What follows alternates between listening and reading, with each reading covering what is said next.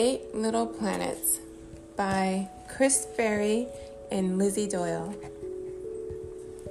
Eight little planets going round the sun. Could these little planets be having much fun? Eight little planets with the sun at the center. Does each one wish it were a little bit better? Old slow Neptune looks a bit behind. Orbiting the sun takes an awful long time. But the eighth little planet doesn't need to worry.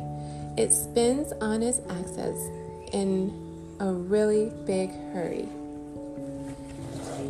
Icy Uranus seems really quite shy.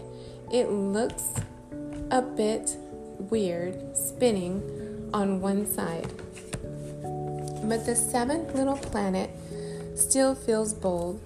It is pretty cool to be the most cold. Silly old Saturn looks far too busy. All those moonlets should make a planet dizzy. But the sixth little planet loves all those things. They help give the planet such beautiful rings. Big stormy Jupiter looks weighed down with mass. Four octillion pounds is a lot of gas. The fifth little planet doesn't feel down, not with so many friendly moons around. Dry red Mars looks a bit rusty. All those storms can make a planet dusty. But the fourth little planet never sheds a tear. It has the smallest mountain of any planet here. Pale blue Earth should be filled with strife. It must be hard being home to all this life. But the third little planet doesn't feel tense. It is quite proud to be the most dense. Fiery Venus must feel rather fraught. 900 degree temperatures sure are hot. Mama?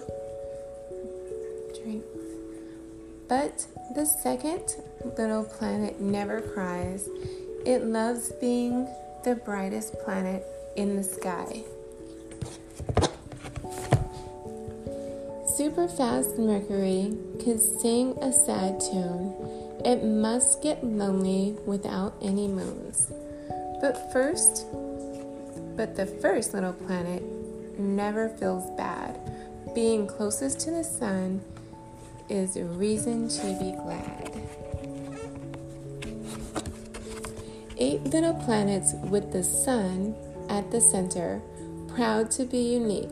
Nothing could be better eight little planets going around the sun, being happy what they are ready for some fun.